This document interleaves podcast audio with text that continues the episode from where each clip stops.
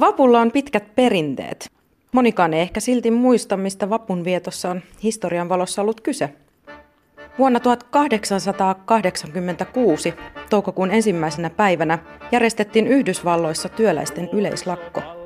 Tapa yleistyi nopeasti ja vapusta tulikin kansainvälinen työläisten mielenosoituspäivä.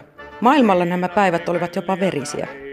123 vuotta sitten järjestettiin Suomessa ensimmäinen mielenosoitus kulkua. On työväellä ja päivä koittaa orjille. Hyvää suomalaisen työn päivää Tuula Åkerlund ja tervetuloa Romanomiritsin vieraaksi. Te olette romaniyhteisössä merkittävä henkilö. Teidät tunnetaan ihmisenä, jolla on sydämen palo tehdä työtä ihmisten hyväksi. Tiedän teidän myös olevan epäkohtiin huomiota kiinnittävä nainen, mutta oliko jo nuori valkolakkinen Tuula yhteiskunnan puutteellisuuksia havainnoiva nainen?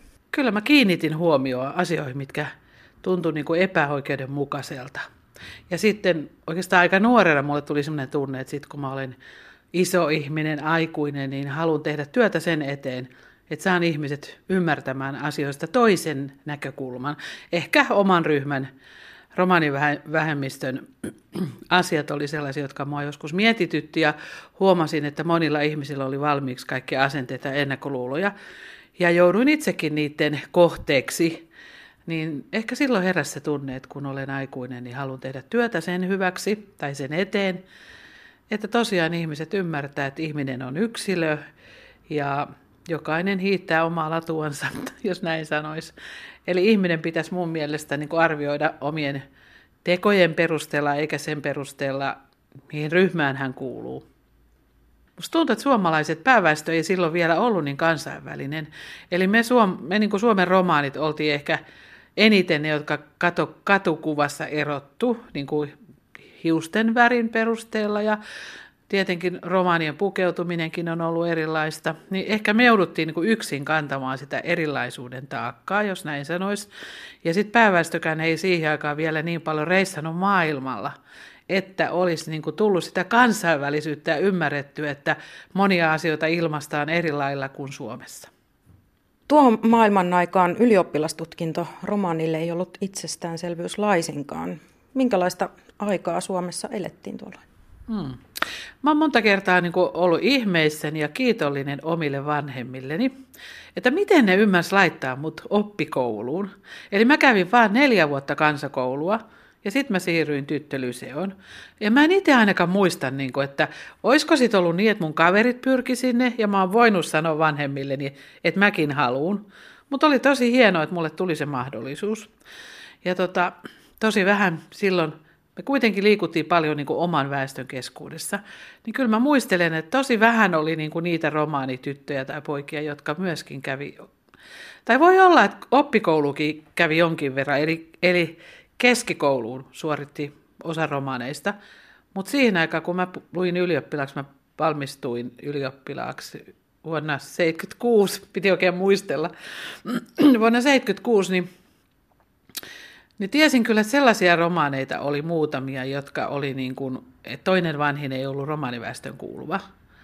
Mutta en ole ihan varma, että oliko siis semmoisia, jotka eli ihan romaaniperheessä ja kummatkin vanhemmat oli romaaneita, niin on eh- ehkä semmoinen käsitys, että ei, en ainakaan tuntenut ketään siihen aikaan.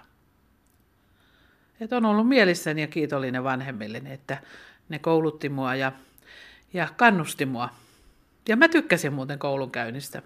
Ehkä en oikein ymmärtänyt, että miksi sitä koulua täytyy käydä. Mun pakko tunnustaa, että musta oli kiva käydä, oli ihani opettajia, kivoja luokkakavereita ja jotenkin se, se rytmi ja kaikki, mitä siihen liittyy, niin mä tykkäsin siitä, mutta en, siis vasta kun luin ylioppilaskirjoituksiin, niin tajusin sen, että mä olin aina ollut semmoinen keskitason oppilas. No tajusin siinä, että hyvä ihme, mä olisin voinut olla tosi hyvä oppilas – jos mä olisin kunnolla nähnyt vaivaa. Mutta mä niin kuin tyydyin aina siihen, että okei, mä menen muiden kanssa siinä samassa. Et luki, sitten tosiaan niin ylioppilaskirjoituksessa suututti oikein, että miten mä en aikaisemmin tajunnut tätä, että tässähän on mun tulevaisuus kysymyksessä. Ja joskus mulla on vielä tänä päivänäkin semmoinen huoli, että ymmärtääkö romanilapset oikeasti niin kuin sen koulun merkityksestä, koska tulevaisuus riippuu niin paljon siitä. Että tota, arvostan kaikkea työntekoa, siivoamista, ihan mitä vaan, kun ihminen rehellistä työtä tekee. Mutta tota, ihminen pääsisi tavallaan vähän helpommallakin ja sitten mä oon jopa ajatellut sitä, että monet romanit on aika luovia ihmisiä. On musiikillisesti ja taiteellisesti lahjakkaita. Miten hienoa on, jos lapsena ymmärtäisi sen oman vahvuutensa ja voisi lähteä siihen suuntaan kouluttaa itsensä. Myöhemmin saisi siitä ammatin ja niin kuin voisi tehdä sellaista työtä, mikä niin kuin motivoisi ja tuntuisi vielä hyvältä. Et voi olla, kun romanit on niin vähän aikaa vasta saanut sen mahdollisuuden, että niillä on omat kodit. Mä oon sitä sukupolvea, jonka ei oikeastaan tarvinnut kiertää, mutta mun vanhemmat vielä oli, olivat sitä sukupolvea, että joutuvat kiertämään. Ei ollut kotia, mistä lapsia laittaa kouluun. Niin ehkä se siihen elämään ei liittynyt semmoista, että mietitään elämää hirveän pitkälle. Riitti se, kun seuraavaan päivään pääsi ja sai toimeentulo syötettyä lapset ja yöpaikan. Ovatko suunnitelmat elämästä ja työurasta menneet niin kuin silloin aiemmin oli suunniteltu? No tavallaan, siis kyllä mä aika nuorena tiedostin sen tosiaan, että mä tuun tekemään työtä oman väestöni niin kuin asioiden eteenpäin viemisessä. Et tota, ää, kun mä pääsin ylioppilaaksi, mä lähdin mun veljen kanssa, sain hienon mahdollisuuden lähteä, lähteä opiskelemaan Amerikkaan, USAhan, ää, Dallasiin, semmoiseen sisäoppilaitokseen, kristilliseen sisäoppilaitokseen. Meille tuli tietenkin niin kova ikä, koti-ikävä, että mehän ei oltu siellä kuin tuommoinen kahdeksan, yhdeksän kuukautta jälkeenpäin on harmitellut hirveästi. Mutta se oli elämän yksi hienompia vaiheita ja hienompia aikoja se, miten meihin suhtauduttiin, koska meillä ei ollut leimaa siellä otassa. Me oltiin vain suomalaisia. Ihmiset ihmettelivät, että suomalaisia, miten te olette noin tummia? Niin me aluksi heitettiin vitsinä, että me ollaan juotu kahvia paljon, siksi meillä on näin tumma tukka. Mutta sitten kun ne oppi tuntee meitä, niin sittenhän me kerrottiin, että me ollaan Suomen romaaneita. Ja sittenhän meistä tuli vähän semmoinen niin näytekappale, ne ihaili meitä ja ihmetteli. Ja, ja tota, meitä kohdeltiin siellä tosi upeasti. Et niin kuin ensimmäisen kerran elämässä mä koin, että mun ei tarvi esittää mitään. Että mä saan olla ihan tuula vaan. Ja ne leimat puuttuu otsasta. Se oli hieno tunne. Palaan vielä tuo omaan taipaleesiini, niin tosiaan kysyi äsken multa, että miten se elämä on kuljettanut, onko siihen suuntaan, mitä on ajatellut, niin, niin täytyy sanoa, että tämä, että mä oon Romanomission toiminnan johtajana nyt ollut jo 12 vuotta, niin se oli mulle kyllä täydellinen yllätys. Ja täytyy tunnustaa, että ei mulla välttämättä niitä valmiuksia tässä ole ollut, mitä ehkä olisi pitänyt alun pitäen olla, mutta mä oon sydämelläni tehnyt tätä työtä ja ehkä se lahja, minkä taivaan isä on mulle antanut, semmoinen ihmissuhde, taito, niin mä, oon, mä luulen, että mä oon sitä taitoa tässä työssä tarvinnut. Et tässä on täytynyt vähän niin kuin päästä pintaa syvemmälle.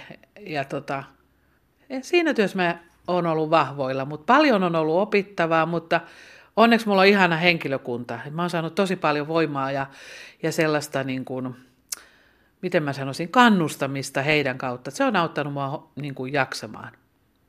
Onko vielä jotain tärkeää tekemättä? Mistä haaveilette?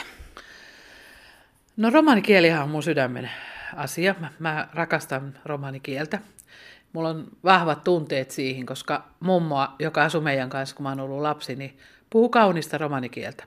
Ehkä mun haaveena on, että mä enemmän, sit kun mä eläkkeelle, siihen ei enää pitkä aika ole, niin tota, panostan varmaan romanikieleen. Mä oon nyt jo tehnyt niin romanikielisiä tarinoita, mutta tota, sitten mä oon kääntänyt psalmeja – Siis käännöstyöt, raamatun käännöstyöt, psalmien kääntäminen, niin se on musta ollut tosi mielekästä. Ja se on jännä juttu, vaikka romanikieli on vähän semmoinen vajaa, että meillä ei ole kaikkia sanoja löydy, niin, niin uskomattomalta kuin se tuntuukin, kun mä luen psalmeja romanikielellä, niin se on paljon syvempää mulle kuin suomeksi luettuna. Se on hieno tunne.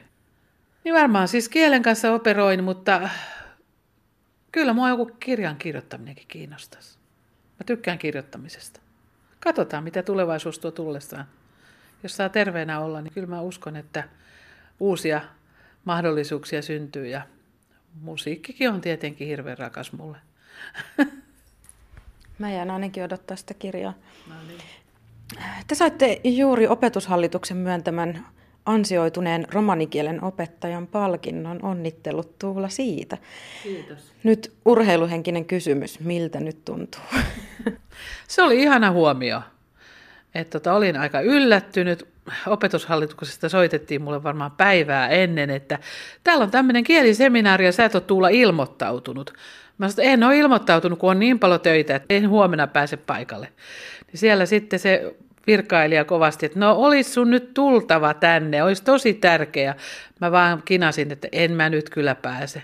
Sitten hän lopulta sanoi, että on sun tultava, koska sä saat täältä pienen tunnustuksen. Se oli mulla aika kova yllätys. Ja tuntui hienolta. Osaan arvostaa sitä. Romanikielisissä uutisissa kuulemme Feija Grönforsin saaneen Suomen aluehallintoviraston Hyvä työ Tsihko Putti kunniakirjan. Kunniakirja annettiin esimerkillisestä romanien asemaa, kieltä ja kulttuuria edistäneestä toiminnasta. Kunniakirjan perusteluissa todetaan, että Feija Grönfors on toiminut monella tasolla tien raivaajana. Tsihko Putti tunnustus jaettiin kolmatta kertaa.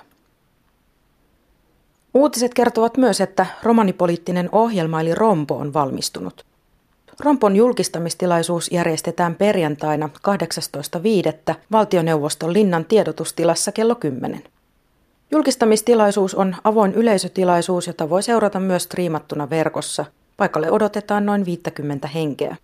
Romanipoliittisessa ohjelmassa kuvataan ne toimenpiteet, joilla Suomen romaniväestön koulutusta, työllisyyttä ja elinolosuhteita pyritään kehittämään. Romanikieliset uutiset lukee Walfrid Åkerlund. Tsihko diivistumenge. Veija Grönforsin liias fintiko taanengo valliposko ofisiako tsihko butti pattiako liin, jakkes ranle aro kiuruvetesko patros. Pattiako liin diine, kaalengo stedosko tsimpakota kulttuuresko naalal, certo buttiatta. Grönforsin certas leskot jiviposko buttiaha kaalo folkengo fendipa. Grönforsin pinsarto sar horttiposkot jeeno, konesko jelpiposkot jintanas luutila.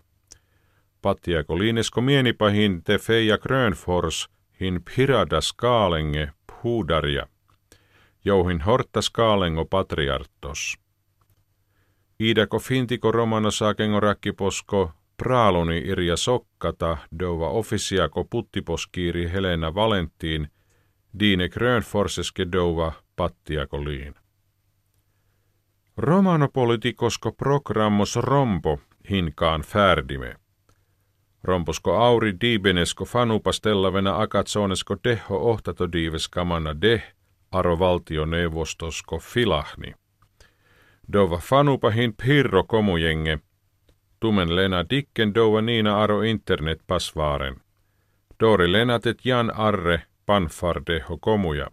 Romanopolitikosko programmos hin certo panperehesko tiiäke, ta doi sikavena dola tseripi saaveha fintiko kaalengo skoolipa, puttiako leppipa, ta jiviposko ahipi laha fendideske. Sarlatsa tumenge ahen teuleha.